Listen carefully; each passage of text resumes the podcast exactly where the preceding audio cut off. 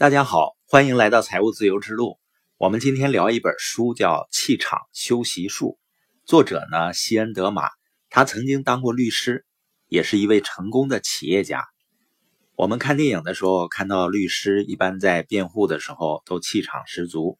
西恩德玛呢，他就根据自己的工作经验，总结出一些增强气场的方法。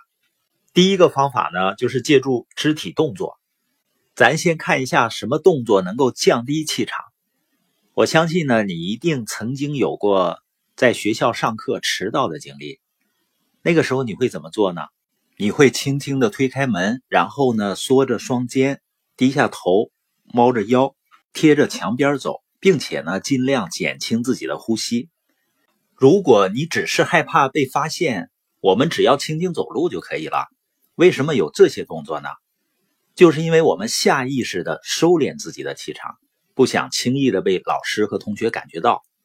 那同样的道理啊，要想增强自己的气场，我们就要做相反的动作，把双肩伸展开，昂起头，直起腰，让呼吸更深。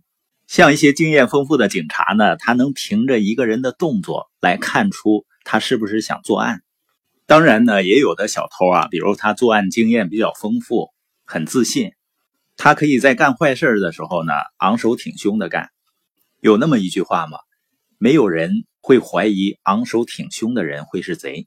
另外呢，有的时候我们工作疲惫的时候啊，通常呢会打哈欠，并且呢还会不由自主的伸一个懒腰，伸展自己的胳膊，舒展脊柱和胸部。你不要小看这个动作啊，实际上这是人体在本能的恢复它的生命力。让我们看起来更热情、更饱满。那我们感觉自己状态不佳的时候，就可以模仿一下打哈欠的动作。这个动作呢，就能让我们更自信，气场更强。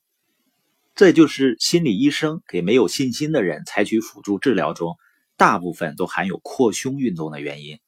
另外呢，部队里为了鼓舞士气，也要求每位士兵都抬头挺胸和收腹。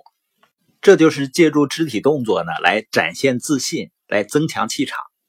实际上呢，一个人内在的状态啊，他会通过肢体语言表现出来。同样呢，改变肢体动作，也能够帮助我们调整内在的状态。他们呢是互相影响的。